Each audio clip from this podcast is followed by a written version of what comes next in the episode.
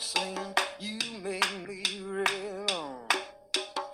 Even my You're listening to the BC Buckets podcast, the official podcast for Briar Cliff University Charger basketball. This is Matt Gall here with head coach Mark Svagera. And uh, coach, like we said last week, uh, you last week you were getting ready to head out for your last road trip for the year. That road trip is now complete, which means uh, you're going to be at home the rest of the way. Uh, so that's the good news. The bad news is we got to talk about how last week went. So we had a couple games, one up at Northwestern in Orange City, and then down at Concordia this weekend. And uh, it was a tough week for the guys. Uh, you know, up in Northwestern, lost 79 to 69. Down in Concordia, uh, 81 to 58. So you can just share what your takeaways were from this last week.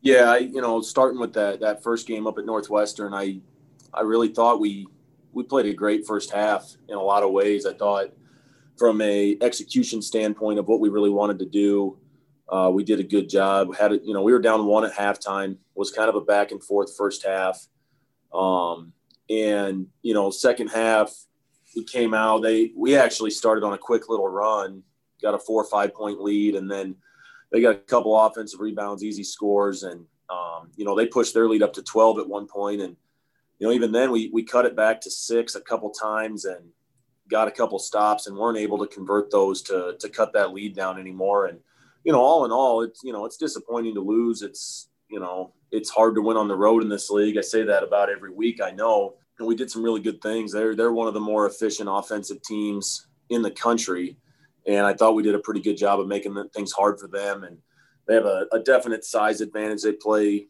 you know two post players most of the time, and I thought we did a good job keeping the ball out of the post, making them work to get it in there, um, and then you know making them throw it out quite a bit.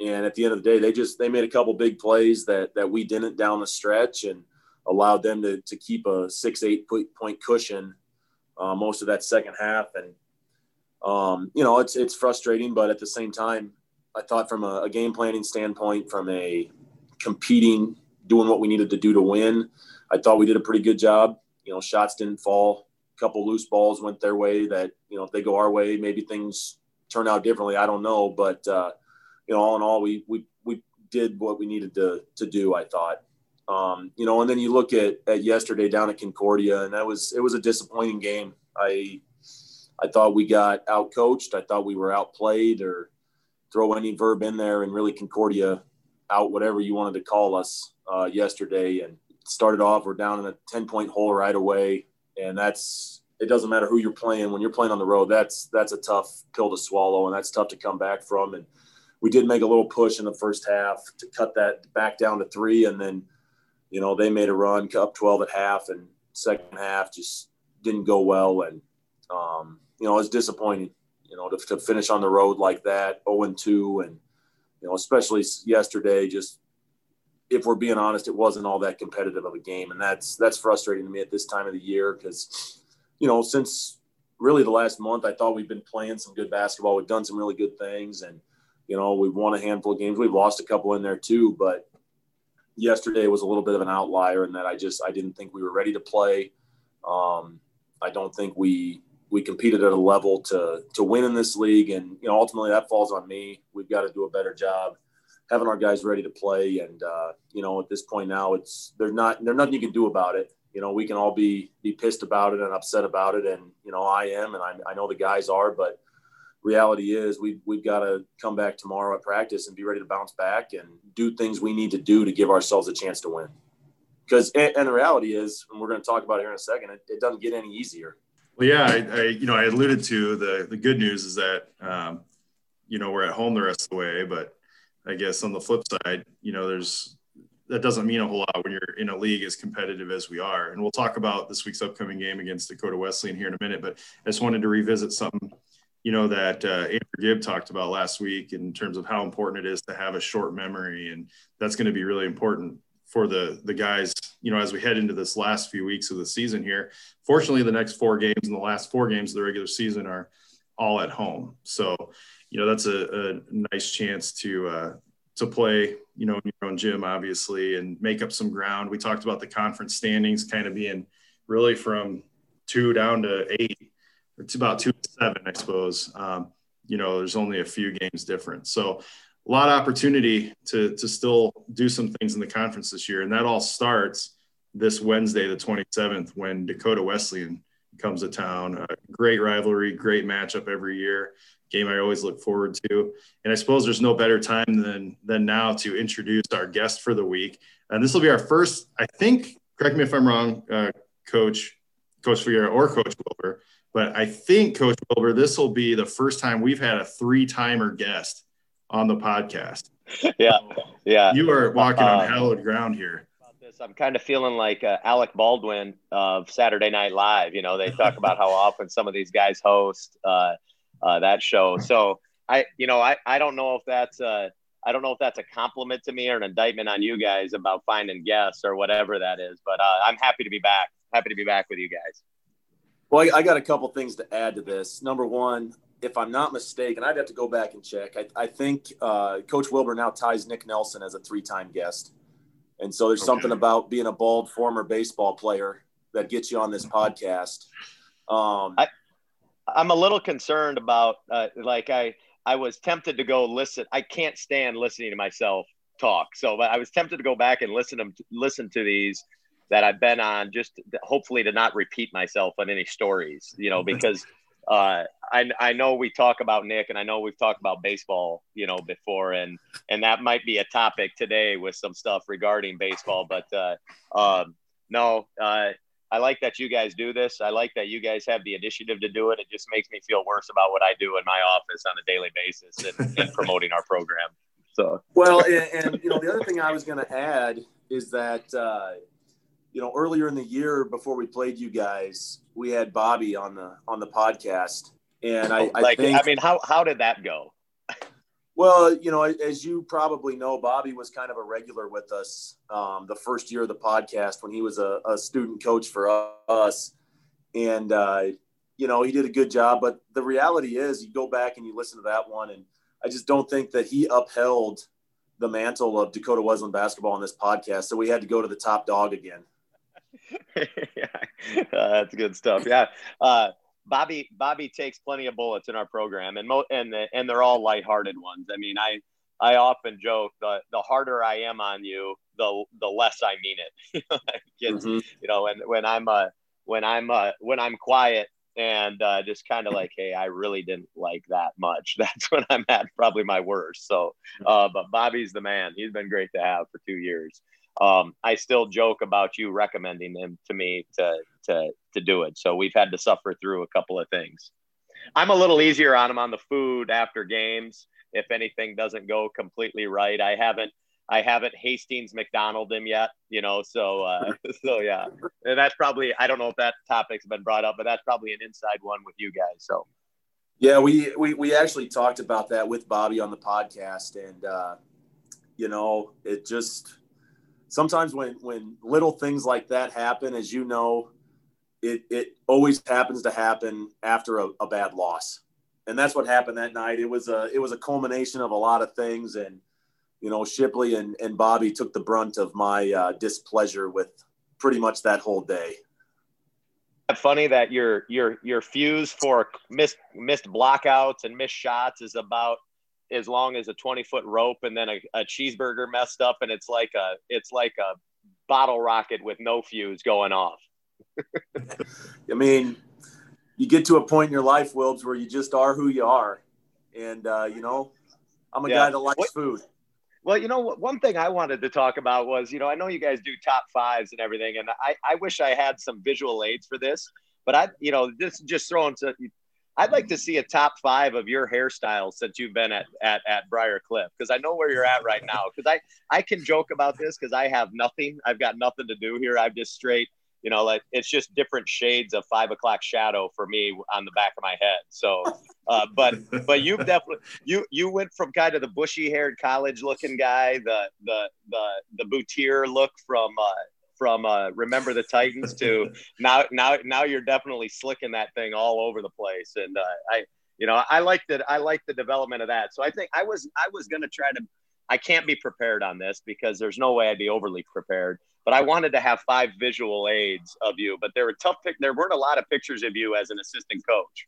Well, Um, you know, I think you may be overestimating how many different hairstyles there's been. Um, at least since I've been coaching.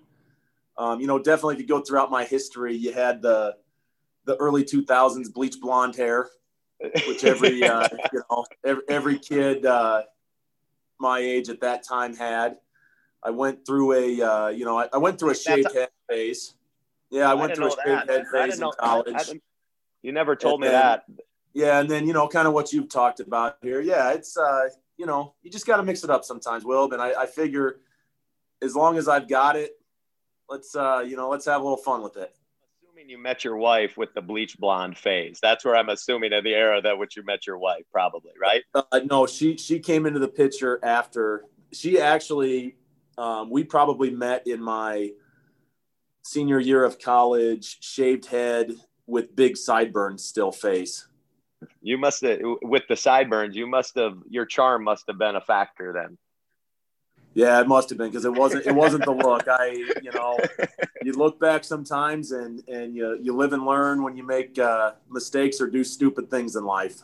Well, let's. I don't uh, have any of those. I don't have any of those. So go ahead. Yeah, sorry, sorry to sidetrack it. I was gonna say, uh, my job here is to keep this thing on track as best I can. We got to talk about the game this week, and then we can move on certainly. But uh, real quick, I wanted to uh, get your guys' uh, first look thoughts on the upcoming matchup this Wednesday, the 27th, uh, here at Briar Cliff.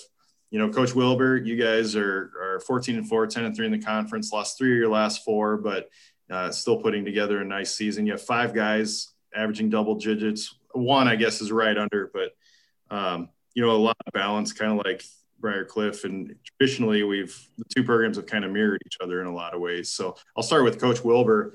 Um, you know, what, what what's it like to come play Briar Cliff on an annual basis, and what are the types of things you typically know you have to prepare for?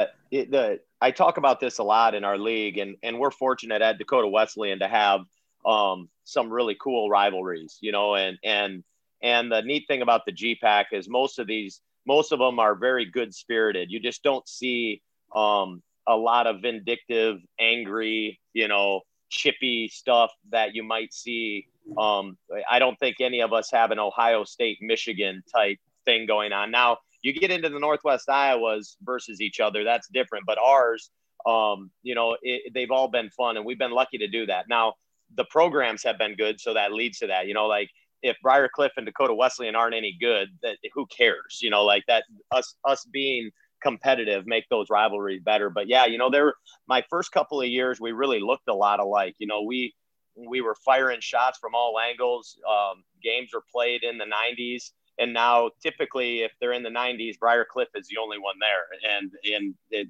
uh, that's just how it's been. But uh, um, you know, getting ready for getting ready for Briar Cliff is always a nightmare. You know, you're just you know the um, there's things that you can do, and then a lot of times it comes down to well, we did it, but they still made it. You know, like um, uh, so they you know, just you you know, you look back in it, and I know that you guys have probably talked about it, but us in the outside world, we know how efficient their offense has been. I mean, you look at them, what they've done offensively the past number of years, and you're not just talking in the NAIA Division two, you're talking all levels of basketball. Um, one of the most efficient offenses in the country um, at any level statistically, and and uh, when you do that for a year, um, are two years in a row. That's pretty cool, and that might have to do a lot with uh, um, with one or two people in your program. But when you do it seven, eight, nine years in a row, um, that's a program, and that's and that's an offensive system that is getting executed by your players and coached really well by your coaches. So, um, uh, highly efficient team, uh, very competitive team. You know, you know that you're gonna you know that you're gonna get guys that care you're going to know that you're going to guys that don't quit, um, it, regardless if they're five foot two or six foot eight, which you know it seems sometimes they span all those inches every once in a while.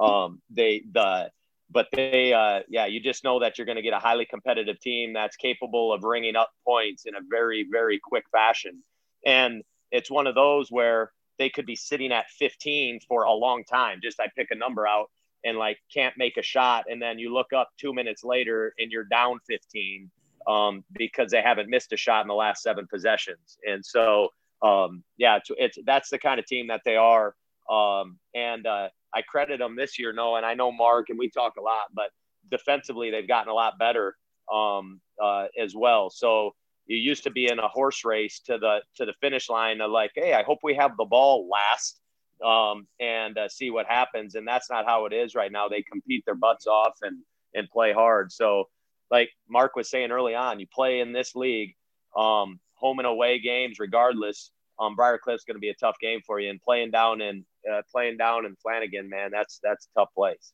Coach Svagera, same question to you you know, I, I, I would echo a lot of what of what Coach Wilber said there about you know the rivalry and and I think you know if you look at Dakota Wesleyan, they've definitely tweaked some things and how they played over the last couple years. Where you know we used to be very very similar, um, and in some ways we still are. But you know you look at some of their games this year, they're they're playing maybe a few less possessions. They're gonna they're really good defensively. Um, they're long, they're athletic, they're strong and they really make you work to score and, and they they make you grind out possessions to get good looks they make you grind out games and you know i think if you looked at their their record this year and you actually looked at the scores of their games uh, they've been really really good in close games. And that's you know when you're good in close games i i, I really think you've got something going there um, because it's it's easy to win by 15 you know what i mean? Like if you win by 15 you probably led most of the game. Um, but when you win a game by three, four, five, you know, there's a lot of big time possessions down the stretch of games like that. And that's where they've been really good this year for the most part. Um, you know, they, they present problems with their size for us. They'll post multiple guys. They have multiple guys who can shoot it from the perimeter. Um, and they just, they move the ball really well. It's always moving. There's always something going on. And I, I always feel like, and we, we always talk to our guys, the second you relax the second you don't communicate when a screen's happening or a cut's happening, that's the moment you're going to get scored on or you're going to give up a really easy look. And, and so it's a game where you, you just got to be dialed in one defensively from the get go because, you know, Coach Wilber, if he likes a set, he will run it over and over and over and over and over again at you, um, which they did the first time we played. And, uh, you know, so you've got to be ready to, to, to guard that. You've also got to be ready to adjust if what you're doing is not working. And then offensively, you have to be willing to to work for possessions, to work for great shots, and um, you know, we definitely we like to shoot early if we can. If we can get a good look early, we always want to take that look. Um, but at the same time, you can't settle for tough shots early on in a, in a game against a good defensive team like Dakota Wesleyan. So again, that game will be this Wednesday. The women will play at six o'clock in the Newman Flanagan Center. The men will play at eight o'clock. Uh, Coach, I assume tickets are still working the same way they worked the last several weeks. Buy them online, or has that changed? Nope, everything's the same as it has been. Um, as of now, there are still tickets available. I know that's been uh, that link's been open, I believe, since Thursday. Um, so my my guess is in the next 24 hours, that's probably going to sell out. We're recording this Sunday morning, so um, my guess is it'll sell out. And so if you haven't got tickets yet, you better do it ASAP. All right, there you go. So now that that's out of the way, we can get to the real business here. And we alluded to uh, Coach uh, Beach Pattison, Bobby Beach Pattison, and know Coach Wilber, if you're aware, but he sparked a little bit of a controversy on the podcast earlier this year. Did you happen to listen to that episode? Docker, no, I didn't. I didn't catch okay. it. I didn't catch it. I'm sorry. So I can't right. wait to hear about it. No, yeah. So just to fill you in, we uh we did some like quick fire either or things where we threw some options uh, at him and he had to pick one on the spot. And one of those choices was Newman Flanagan Center or the Corn Palace. And we left that pretty pretty open ended, and uh, you could tell he was having an internal struggle with that. And he ultimately landed on the Corn Palace as the uh, better venue. Which, wow, obviously, as an alum and as a guest on our podcast, you know, we took some offense to that. But what I want to ask you isn't necessarily, you know, whether or not he did the right thing in terms of of a political nature. But I have to ask, since you're his boss, you know, I assume you look at the guys on your staff and the people on your staff, and loyalty is probably a quality that's pretty important to you. And uh, you know, do you see that as a sign of loyalty because he stuck with his current employer, or is that a break from loyalty because he completely threw Briar Cliff under the bus? that's pretty tough. And and uh, uh, for him, he he'd talk about being in a tough spot. Now, Now there's a now a lot of unbiased people say you know you're not talking to Briar Cliff or Dakota Wesleyan. Um, there's a lot of people that would, and I think anybody would agree with this that the Corn Palace is probably a top five venue in the country in the NAIA. Just you know, like if you're talking attendance and and that kind of stuff, and we're lucky to be there. But but as much as Bobby hears about loyalty and you know how to do this the right way, um, you know, and and what I preach, um, I could definitely see him, uh, his heartbeat probably going up, going, boy, Coach Wilber is going to hear this. You know, like, you just see, you know, you could just see it ticking in him, uh, ticking in him that way because our guys, we, you know, you talk about that when you're a coach. Um, I think I think the number one trade of an assistant coach at the college level, and it's probably at any level, is what your loyalty is to your coach. Because if you've got any kind of problems there um, with your assistant coach and worried about that, I'm talking you cannot function because that person has a connection to the players, that person has a connection to other people in the public. And if you don't trust that, because loyalty and trust are the same, you know, with stuff, you, you're in trouble and and Bobby exemplifies that for us, man. He's he's the man that way. Um, so I could see him, I could see him answering at that. But this year, um, it's tough because the Corn Palace, man. You know, like we played one of our games. We played Concordia earlier this year, and they were obviously in the championship game in the GPAC tourney with us last year, and that was a sellout. And we we can fit 3,200 people in there, and uh, we with our COVID restrictions, we had less than 200. So um, it's a it's an empty it's an empty building. It's an empty building right now. So uh, that's been tough this year.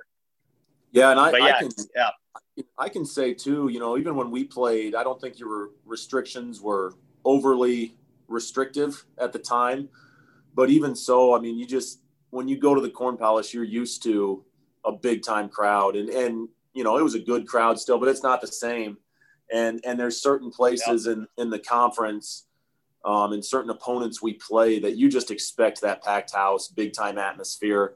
Um, and there's other places where you don't get that as much. Um, so when you go to the places where you're used to big crowds and you don't have it, it's it's almost a, let, a little bit of a letdown.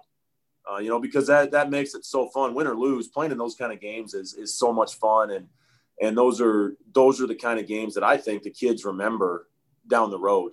Um, you know, even if you lose a close game, you know, you can't tell me that every kid that was suited up two years ago at your place doesn't remember a packed house with a bat flying through. You know what I mean? that's, that's, no doubt about it. No doubt about the, it. Those are yep. the fun games, and and and that's been a, a, frustrating part of of COVID this year. Um, and on the flip side of that, I, I I'll say one more time, you know, we're playing basketball, and you look at our league.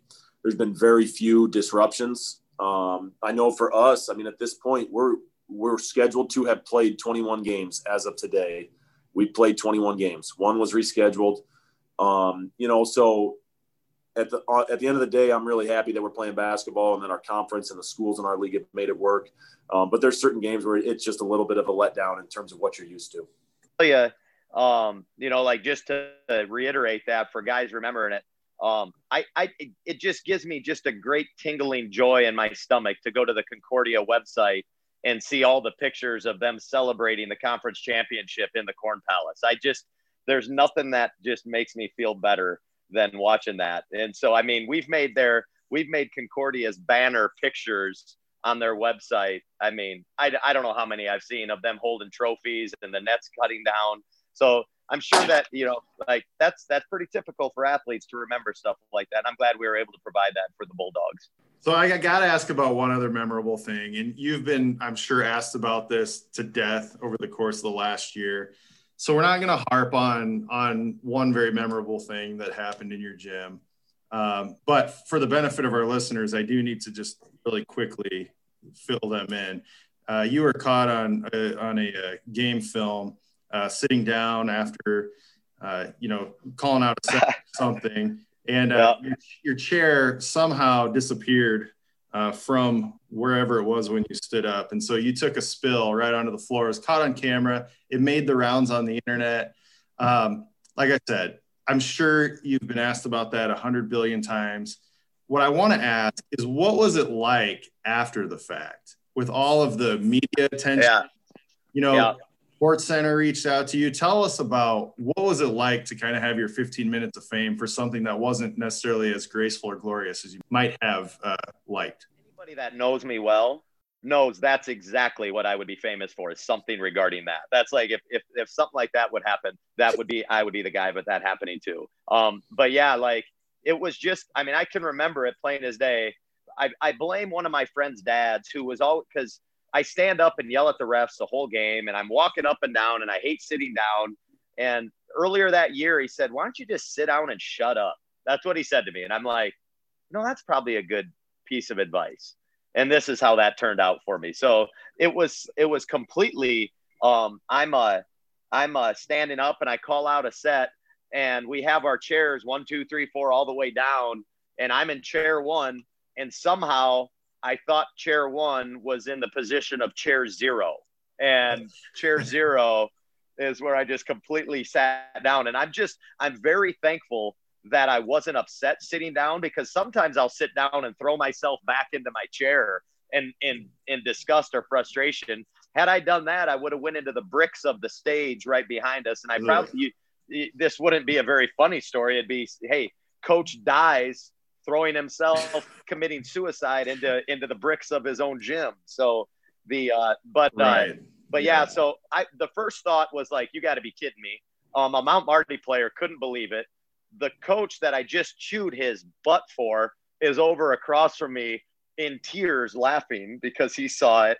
And the, there's high school girls sitting on the stage behind me. They don't know what to do. They're like, do we laugh at Coach Wilber? you know, like here. And then a bunch of my former players were sitting in our student section and they were losing it. They saw it all happen. And and when I got done, I was like, you know what? There might be an off chance that the camera wasn't pointed at me. And my assistant coach, Coach Jacob Randall, assured me right away that that wasn't the case and it was perfect. So yeah. I, I jumped on it and tweeted it out right away because I knew I was going to suffer for it. Um, I had no intentions of it going viral the way it did, but I tweeted it out. And within 15 minutes, Rex Chapman had retweeted it. Within an hour, Barstool Sports had caught it. And, and I went to practice and we had a shoot around on that Sunday and an hour and I and I had a DM from SportsCenter asking if they could use it, and then I proceeded to make the not uh, not top ten for a month straight. I was undefeated for a month straight and was number one. So yeah, that was uh, that was that was it. And I think uh, I think that tweet got like I don't four to five million impressions. You know, like it was.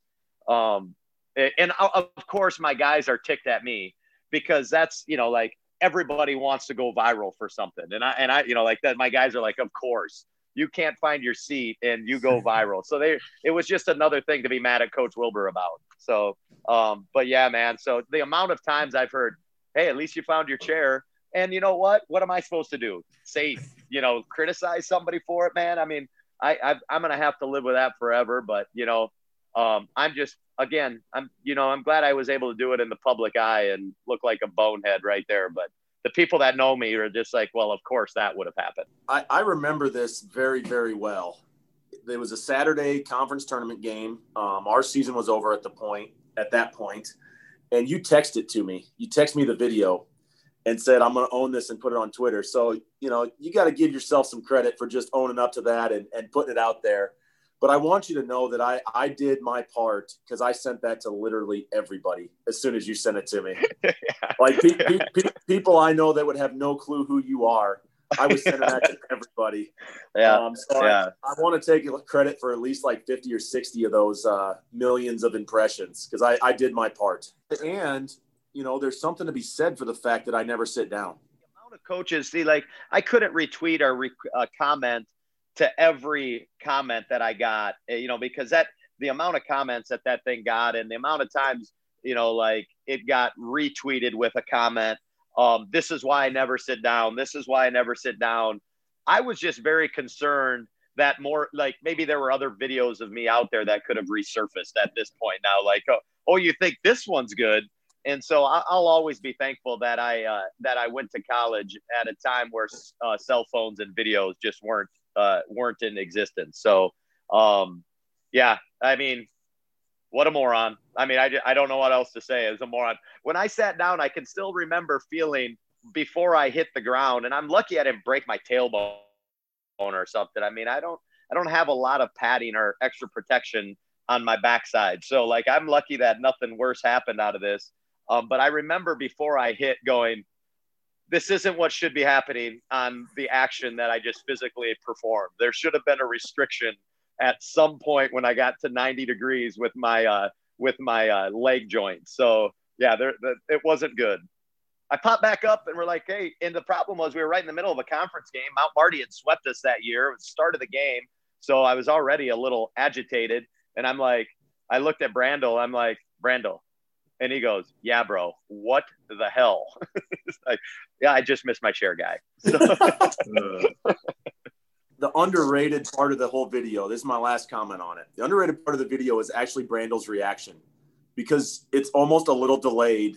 And I think he's in shock. And there's like this three second delay. And then he kind of checks to see if you were okay. I always kind of got a kick out of Brandel's reaction.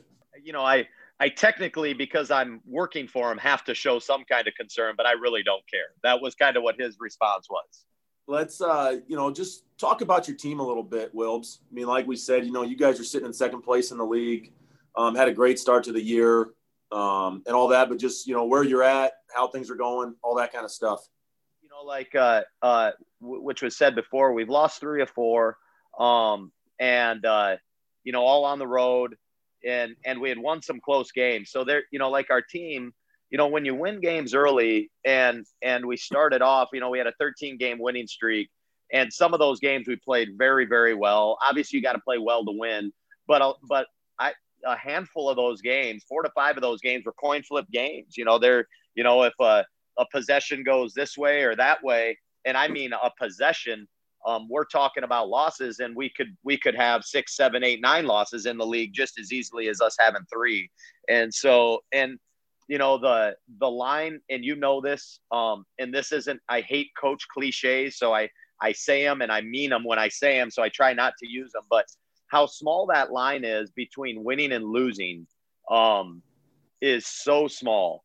But when you win them versus losing them, it feels like the Grand Canyon between them when you're on the losing end. You know, like when you win them, it's a very it's a very fine line, but when you're on the losing end, um, you know, it's it's really big, and you start hammering out all the things that could have went wrong.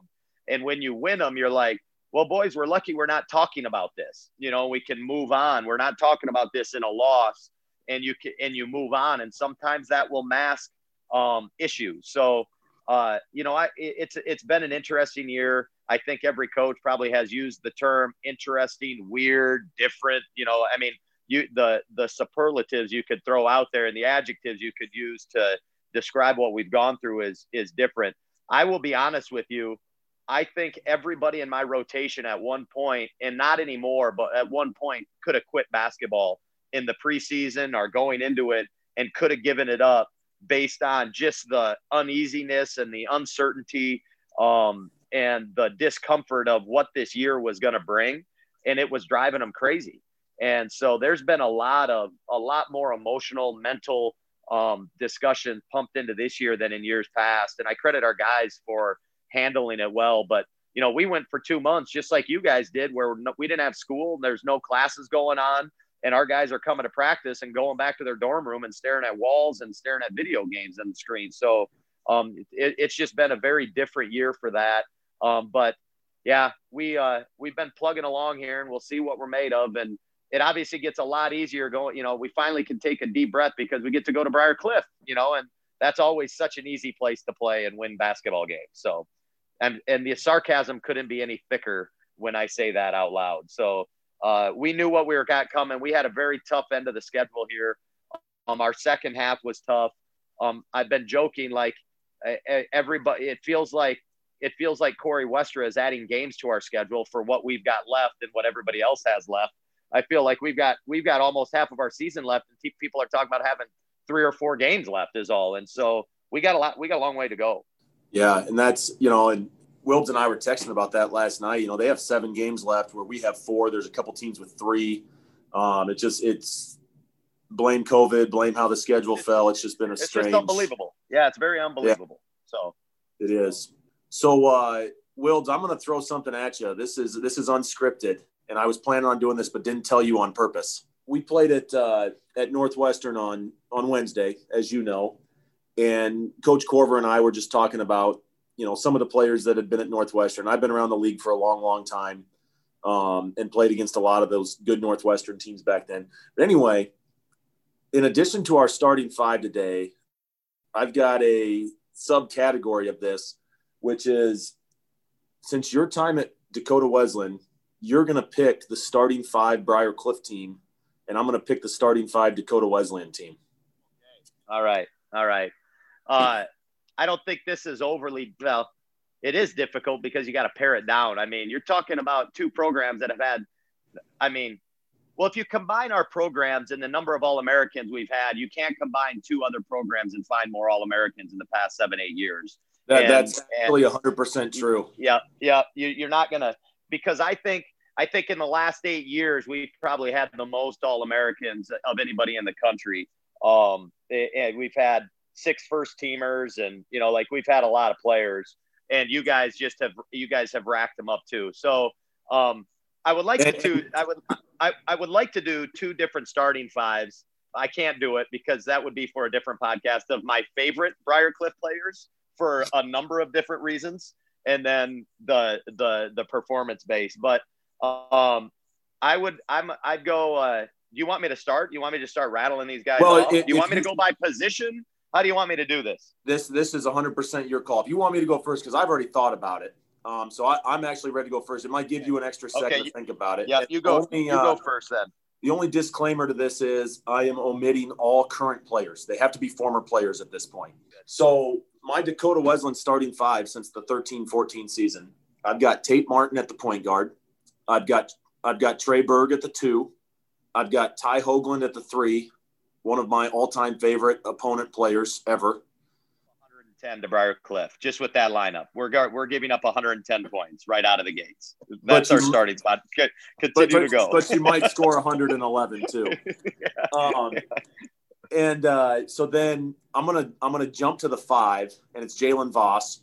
Um, he was he's been one of the elite big guys in the GPAC ever, in my opinion. And I I struggled at the four spot a little bit because there's some options and it depends on which route you want to go. But I'm I'm going with Jason Spicer as the four, which he played the five for you.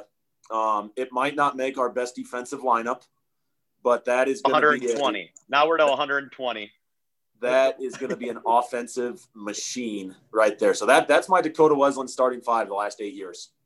We're running a lot of pick and rolls in that group. We're just the the continuous ball screen offense, which Jalen Voss ran my first. But like I used to ride him because he led the nation in double doubles the year before I got there as a sophomore, and then the next year I couldn't get him to get five rebounds a game, and I'm like, you know, I look like a moron here as a coach, and you can't get a rebound, and he would blame it on everybody else.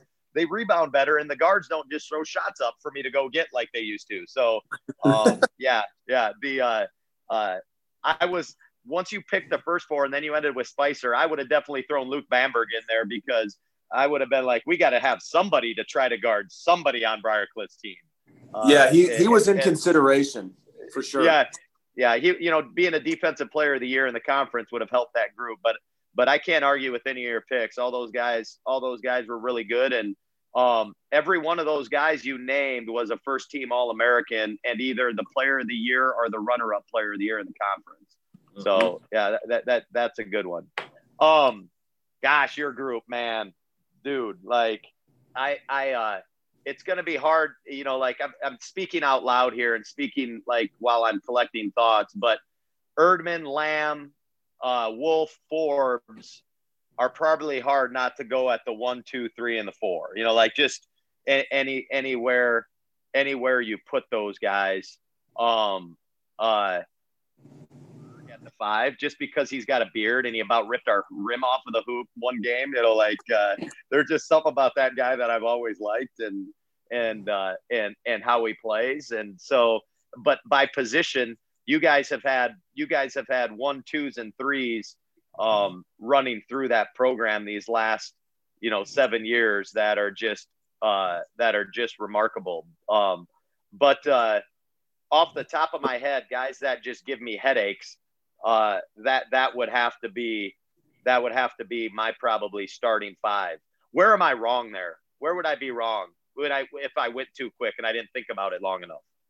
No, I, I mean, I think you're going to start with Erdman, Wolf, Lamb, Forbes. I mean, those guys are all multiple time All Americans. Um, you know, Clay, Clay Harold senior year, um, you know, the uh, as an honorable mention, you know, uh, that guy, um, that guy was really tough to guard.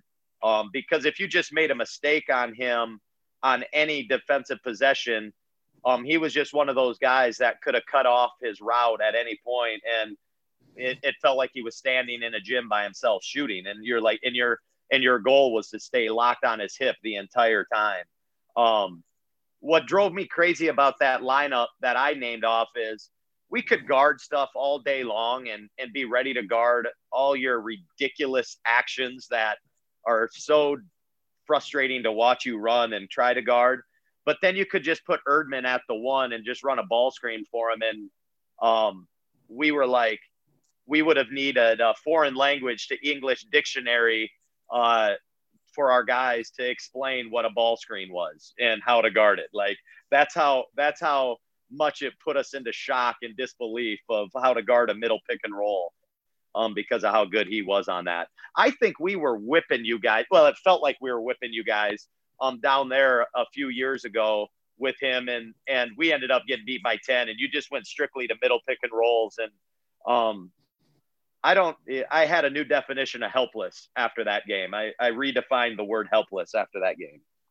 Yeah, I, I remember the game you're talking about, and I mean that was one of the many times in his career where, you know, you just it was easy for me to see. It was probably easy for anybody to see that that light bulb went on with Eric, and he was not going to lose, and that's that's what made him so special. Not just being on, on that next gear when he really needed to, and and he was just going to go win you a basketball game. This isn't any criticism of you guys or your coaching staff, but my seven-year-old could have coached that game down the stretch. You know, like it, he could have just been like, um, Eric, go ahead, man.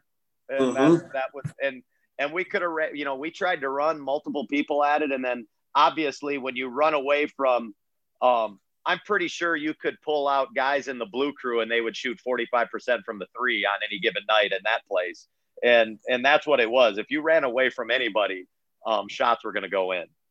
Uh, yeah, that I, I I'll tell you this much: I would pay to watch those two fives play each other. Um, that would be uh, and Forbes is on. Forbes is really frustrating because obviously he was tremendously talented and he's really good. Um, but he had 35 against us one night. Great game. He airballed five shots. Like he airballed five shots in the game and he banked and missed the hoop one time and he had and he was in complete control of the game. I'm like, how does this happen? You know, like I, like it, those are things that are frustrating to watch. The other night, the other time of frustrating with Forbes, I think he probably had 19 rebounds in our place um, mm-hmm. one night, and and uh, when you're standing next to Brian Forbes, there's just no physical reason that guy should be getting 19 rebounds. It's true. That's it. Sorry, Brian. I mean, I like I, I I came in here with the intent of being able to throw one jab at him. Like I came in here with the intent, like I got to throw something at Forbes, and I'm glad I was able to do that. yeah, as you should too. All right, well, coach, that was kind of an off the cuff starting five, but I did send you a planned starting five, which I think you sent to Coach Wilber. And uh, I, I had this idea, and generally I'm tasked with coming up with the starting five category. And I had this idea because um, I recall that Coach Wilber had a baseball career once upon a time. And uh, one of the most important aspects of, playing the game is having a good hype song or a good walk up song to accompany you as to the plate. So I thought for this week, we would go with our starting five for best hype songs, locker room songs, walk up songs, I guess whatever you want to call it. But uh, that's the category for this week. I, I like where you're going, and and uh, um, I uh, I thought about this, and and and the five, you know, I've got a four or five here. Um, they've all got a backstory in my world. Um, uh, you bring up baseball, and this is this wasn't this wasn't terribly is is the is the name Chase Vanderfeen, or am I saying this right? Does, does that ring a bell, Mark? Is it Briar Cliff, former baseball player?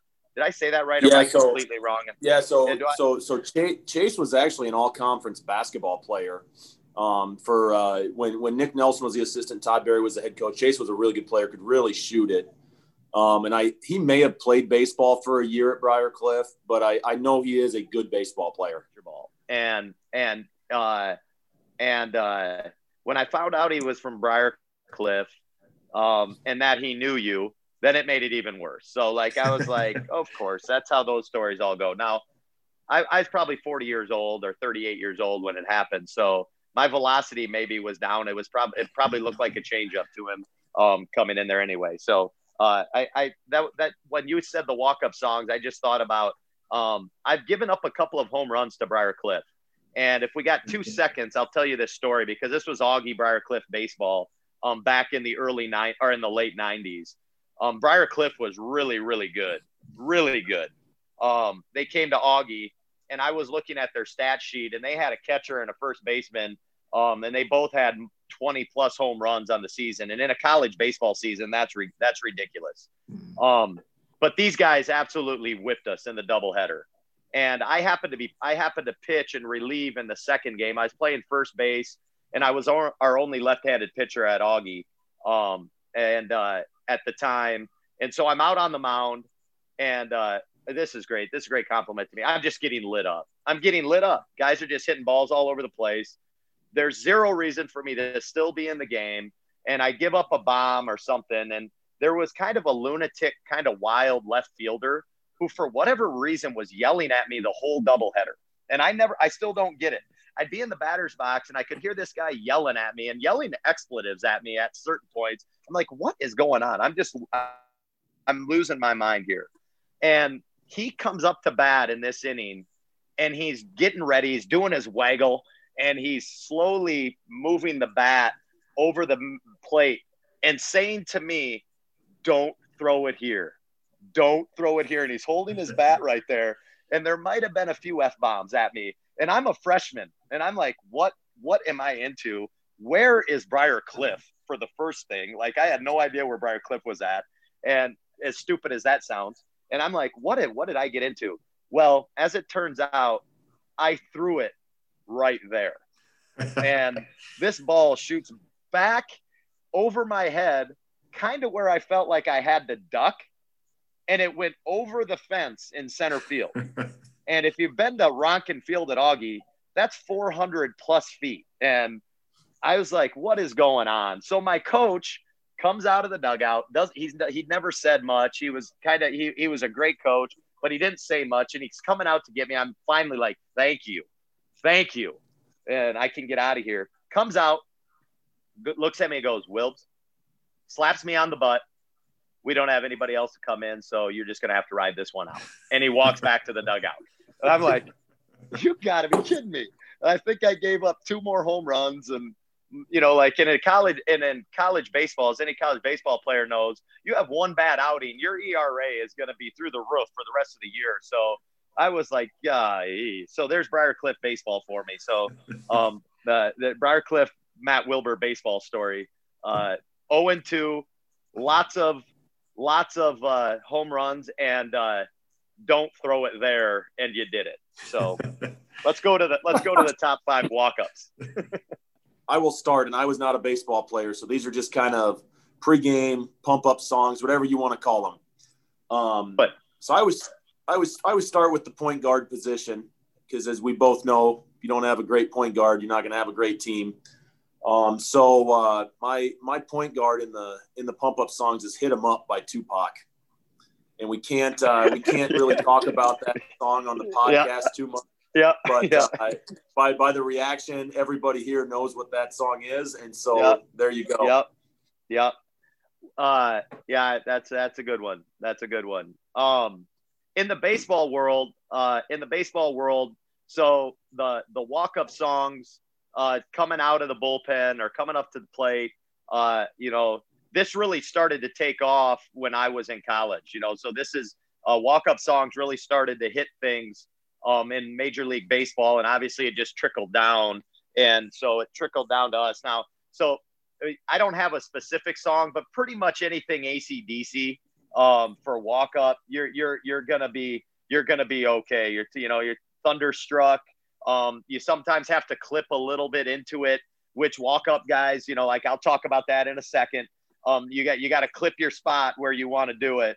Um, you want to clip your spot where you want to do it. So you got to go in a little bit. Some of them you can start. Um, Hell's Bells uh, is a good one. When is a good one coming. Uh, uh, Trevor Hoffman from San Diego from the Padres. That was his. That was his come in and and uh, there's a there's a ACDC is a is a classic one. So that was my lead off. You know that was my lead off. If you're ever struggling for a walk up song and you're just like I don't know what to go with, find something in the ACDC world. You're gonna be all right. Yeah, I like it. I like it. It's a little foreshadowing to uh, one of my others. So, all right, um, all right. So I and then I I always go from point guard to post player, um, and my my post players rave on that's obviously a very Briar Cliff centric thing. Very Briar Cliff. Um, yep. You know, that's our that's our pregame song when we come out of the locker room. Um, and uh, there's a lot of history behind that. And there's our post player. History on that. Uh, one of my best friends in basketball, Nate Tibbetts, and I don't know if anybody here knows who Nate Tibbetts is, but um, he was down and he uh, his dad coached. Um, his dad coached at God, was it Dakota Valley or would have been called something different? But he used to go to Briar Cliff games all the time when he was living down there and and uh, when when they were rocking and rolling in the in the late 80s and wasn't it being played then? Like wasn't was like when did the yeah, song that's, come that's, out like what? Yeah to my to the best of my knowledge um, you know the song itself was on the the soundtrack to cocktail the movie which is a phenomenal movie and a even more phenomenal soundtrack. Um, but uh, you know they started playing it when the team came out and you know it kind of became a big thing in the Flanagan Center. Everybody's on their feet, the place is rocking, people are clapping, and you know it was kind of a it was a Coach Nacky thing. Um, you know, then fast forward when when Todd Barry came to Briar Cliff, I think he tried to get it going a little bit, and it didn't. It just didn't go over well. Whatever. And then uh, it was oh, it had to be five years ago or so now, maybe six, that uh, Coach Nacky passed away uh, right before our season started and uh, you know, so we we talked a lot about Coach Nacky with the guys and the tradition and the history and all the things he did for the program. And, and Nick and I decided we need to bring Rave on back. And uh, you know, I, am cool. a, I'm a yeah. sucker. I'm a sucker for history. I'm a sucker for tradition. so yep. we just kind of rolled with it, and that's something that uh, you know, shoot, we have it on shirts sometimes, and it just kind of embodies yep. the, the the past, the present, and the future of the program. Um, and that's you know it's a tribute to to a lot of people that have been a part of this program from way back when. That's uh, that's good. That's good. So, well, uh, uh, my next one, all of mine, all of mine, most of mine come with some form of a story here. So we were playing baseball down, we were playing baseball down south, and this one I heard as a walk up, and it was perfect. Um, it was we are I don't even remember the team we were playing, but we are playing at their place, and their three hole hitter. Um, I remember him as being five two. He was probably five six um, but he was completely shredded in like this five six, 220 pound little meathead. And he came up to bat and the place went bonkers.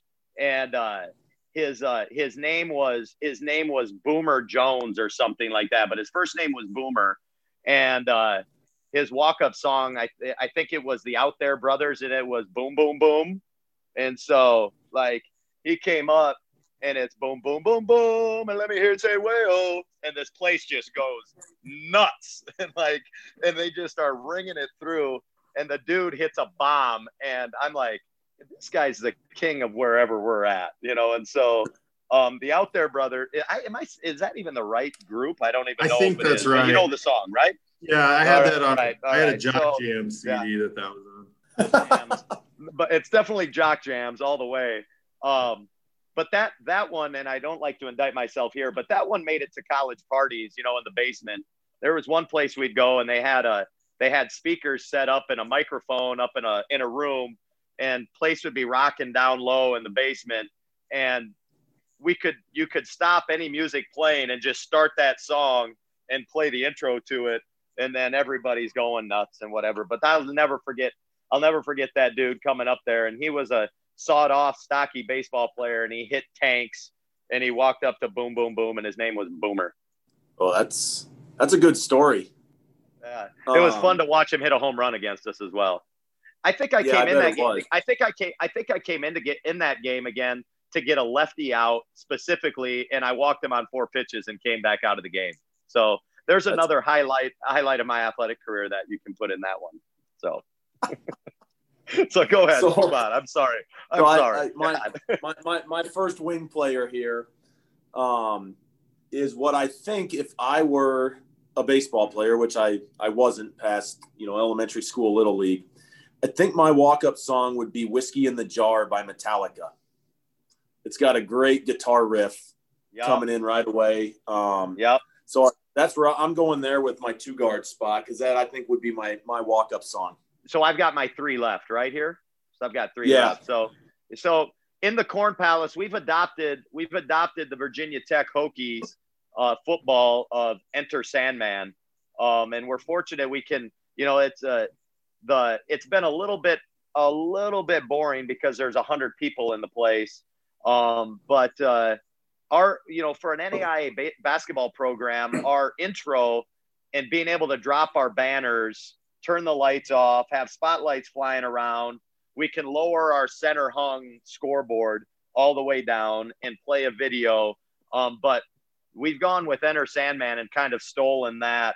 And then and then it kicks off into, you know, we're the Tigers, albeit the blue Tigers are the white Tigers. Um, we're definitely not the orange Tigers. Uh, but uh, then we before our tip is welcome to the jungle. So um, old school, old school metal rock. Uh, I combine that into two for walk up pump ups uh, from what we do at the Corn Palace. I like it. I like it a lot. And uh, you know, a note on that scoreboard that drops down. Um, the first time I realized that was actually happening, I was standing out on the court talking to our guys, and I kind of saw it over my right shoulder and had to duck. What the hell's going on here? The scoreboard's falling out of the ceiling. Yeah, we definitely do it for a visual effect uh, to bring it down. But I'm not going to lie to you. There's there's a lot of heart racing. Like if it doesn't go back up, we aren't playing. like or we're waiting Right. it out. So so the the risk reward of doing that, you can see where I live my life. I go to the Austin Powers. I also like to live dangerously. You know, like the uh, the uh, uh, how dumb that is of us to bring that down to risk the fact that our game wouldn't start. I can't imagine how mad you would be if that wouldn't go back up for the sake of our intro. So, yep. So, go yeah, I mean, I. I get I get really mad at visitor gyms when the the shot clock doesn't work properly one time in a game. So you can imagine my disgust if the scoreboard just stayed on the floor at the Corn Palace.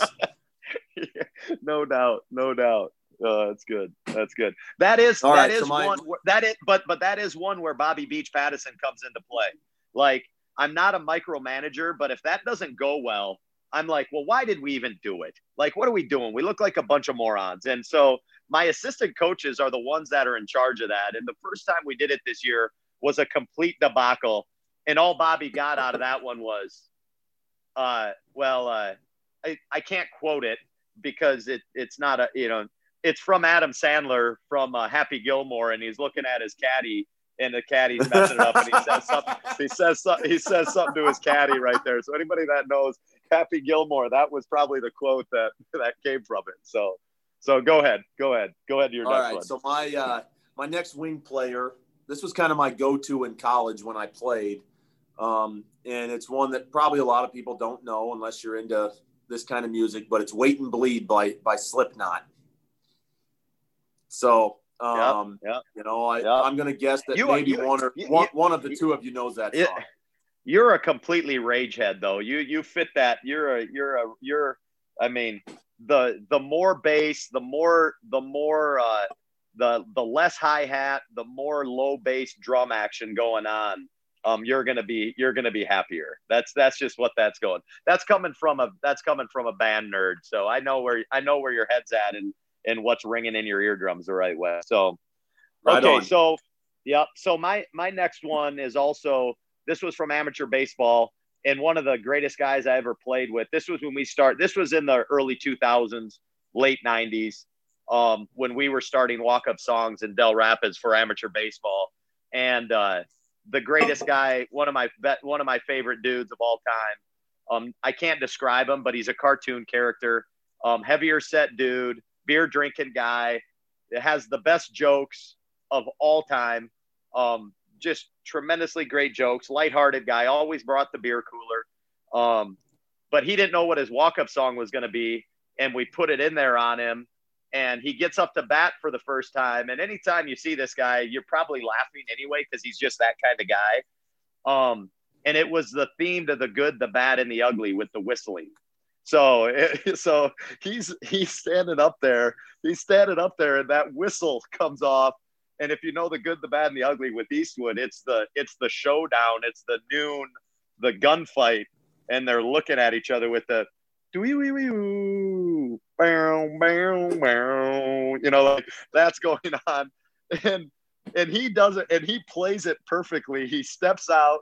We knew the pitcher, so he stared at the pitcher, and both teams like we had to we had to stop because everybody was laughing so hard. So it was a great walk up song. It fit perfectly. So uh, I like that one too. So that made my top five. Oh, that's good. Um, so my final starting five here, um, or starter in the starting five, got to go back to your first uh, your first response, Wilbs, is "Back in Black" by ACDC. And as a lifelong diehard Hawkeye football fan, um, you know that's their tunnel song at Kinnick Stadium, and um, yeah, that's know there that. you go. So it's back. They're back in black. All right, that's awesome. Yeah. that's good they stuff. they right walk there. walk through the tunnel back in black, and then run out onto the field. Enter Sandman. That's got to be wild. That's got to be a wild atmosphere down there. I've got I've got some friends that are big Hawkeye fans, and and uh, yeah, that those, those those things. I've never been there. I have never I've never been to Kinnick for a for a for a football game, but have heard wild things. So, um, all right, my last one, uh, my last one was mine in college. Uh, uh, honorable mention before that, the Augustana baseball coach is Tim Huber, and I played against him. He played at Mankato State, and his was the Karate Kid. You're the best around, and I, Hmm. I've never been able to get past that one because I've given him a hard time about it. Um, but it was his walk-up song, and I've never forgotten it. And I thought, what a complete tool belt with "You're the Best Around" from the Karate Kid. So I've always just wrote him about it because we're pretty good friends. So that was my honorable mention. Um, mine wasn't a real pump up one. It was me just kind of being a moron. Um, but it was Roger Miller, King of the Road, you know, and it was a very lopey. Let's enter the game. I was I was a left-handed soft throwing lefty, and so uh, and and it was one of those when I'd come into the game, I was probably going to throw ninety percent deuces to left-handers, and uh, you know the trailers for sale, or you know, like it was just kind of a nice and easy. I I, I didn't want to I didn't want to incite a riot in the batter's box. Maybe more of like what's going on here. I didn't need to give him more of a reason to be ready to go. So I went with Roger Miller's King of the Road, kind of low key, like, hey, I'm here. I'm here to do this. That's good. I would have liked to have seen that. If there was, if if anybody out there has video of this, I think I need to get my hands on it. yeah, yeah. No, you didn't need it. Um, I it, because in college I I I had scraggly long black hair, not long, but it was like baseball players. You want to have a, a nice little weave out of the back of your hair, your hat. So, um, but if you, you see pictures of me with hair, people just don't get what's going on with it because I'm I've been bald for so long now. If anyone has any starting five ideas for us, make sure you get those into us. You can send those to Coach Svagera or myself. Uh, find us on Twitter at BC Buckets Cast or shoot us an email at bcbucketspodcast at gmail.com. Uh, one of the things we got to do here, Coach Wilber, uh, is we have Coach Svagera share a life rule with our audience every week. And I actually, I'm going to request a life ruling, if that's what we want to call it. Uh, so I'm going to throw out a, a question and get Coach Svagera's thoughts. But Coach Wilber, you're more than welcome to jump into and, and share your opinion on this. So, um, as our listeners may know, I am a uh, a Chiefs fan, lifelong, of course. Although I get questioned about that now because everyone assumes you're just jumping on the bandwagon, but that's another thing. We'll worry about that later.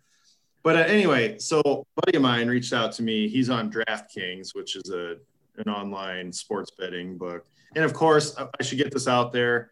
You know, obviously, if you are doing sports betting, do it responsibly. We don't want any of our listeners out there uh, betting their mortgage on on the Bills, of course. But uh, that said, I want to get that out of the way. What I did do since I signed up on DraftKings because my buddy sent me an invitation, they give you a free 100 to 1 odds uh, on a $1 bet for any bet that you want, basically. And so, since I'm a Chiefs fan, I put my $1 100 to 1 bet on the Bills for today. So that way, if the Chiefs do happen to end up losing the game, I still walk out of Sunday having a, an okay day. So, my question is Is it okay for a fan to hedge their you know, to hedge their fanhood on making a bet on the opposing team, or does that go completely against any kind of bro code or fan code or whatever, uh, whatever you want to call it? My ruling on this is I don't think you want to bet when your favorite team is involved. Period, for a multitude of reasons, but uh, you don't want to put yourself in a position where you're cheering for your team to lose, so you win a couple bucks and you don't want to make it a double whammy if you bet for your team and they lose and then you're then you're pissed because your team lost and you lost your money um, so i think it's best to just steer clear of it to be honest with you you said that out loud that you that you did that like it was it was a one dollar bet let me let me reiterate that i got one dollar to bet a hundred to one so it'd be silly not to use that so i'm using that. That, that, yep I, I I'm putting it all on the Chiefs. Like I'm going, I'm like, if I'm you, I'm like, hey, we're riding or dying here, man. Like I'm I'm okay with like we're we're we're we're gonna have a very good emotional day as a fan or a very disappointing emotional day as a fan. Um, and so uh, I guess I can't criticize you for it. I'm impressed that you said that out loud. In case there's very, I mean, if there's diehard Chiefs fans, I would say, "Wow, dude, I can't believe you did that." I, you know, yeah, it, I'll tell you what, Matt. If if if Jay Wolf is listening to this, um, he might disown you as a Chiefs fan. uh, well, yeah. If, if if I had if I had my own money on the line, it might be a little bit different. But I figured this was basically a free way to uh, go to bed tonight, one way or the other. At least uh, not being totally crushed. So it is what it is. But I hear you. I, I was conflicted. That's why I'm asking the question.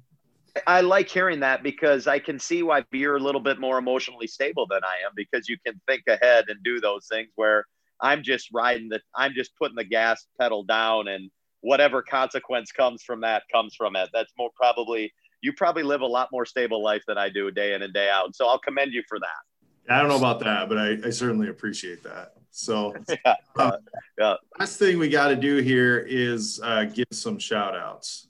Yeah, I'll go first today, Matt. Um, just you know, quick shout out to to my assistant coaches, um, Brian Forbes, Demetrius Martin, Shane Graves.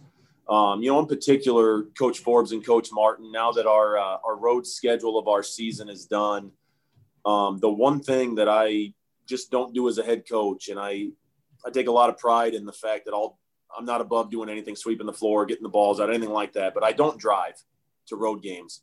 And so those guys do the driving all season long. And, uh, you know, we were very, really fortunate this year that we had really no issues with weather. Yesterday was a little snowy and slick on the way home, but shout out to those guys for getting that done and, you know, getting us to and from games safely all year long. You know, uh, in ours, in our world, I just, everybody that's made this season possible, man, that's an easy to give a shout out to. Um, starting with our GPAC leadership, um, to the different GPAC schools, and this isn't just a political statement. Um, the uh, uh, a lot of people made an made a decision to shut their seasons down, and it was just like, hey, we're just doing this, and this is the right thing to do. And we've made our our institutions and our conference have made a, a commitment um, to trying to play for the betterment of our schools and for the betterment of our kids. And I think we've done a great job this year of doing things safely and making sure we have a basketball season because it would have been very easy to say nope we're not doing it so um, i appreciate everybody that's done that including the Briar Cliff uh, administration and, and school for getting that done and I'm going to give a shout out to my wife. I think I give her a shout out once a year at least. Um, and she's within earshot of me right now. So I'm also trying to get some brownie points here. But uh, shout out to my wife. The kids had to stay home from school or they were on like a hybrid thing for a couple weeks. She's picked up a lot of the slack throughout COVID and not only maintaining her day to day full time job responsibilities, but also helping to educate the kids and keep things going while I'm working and doing my school stuff. So huge shout out to Mallory. Uh, appreciate everything you've you've done, and hopefully we're on the backside of this COVID thing. So with that, we're going to wrap this thing up today. Uh, Coach Wilber, we appreciate you coming on. It's always great to have you on.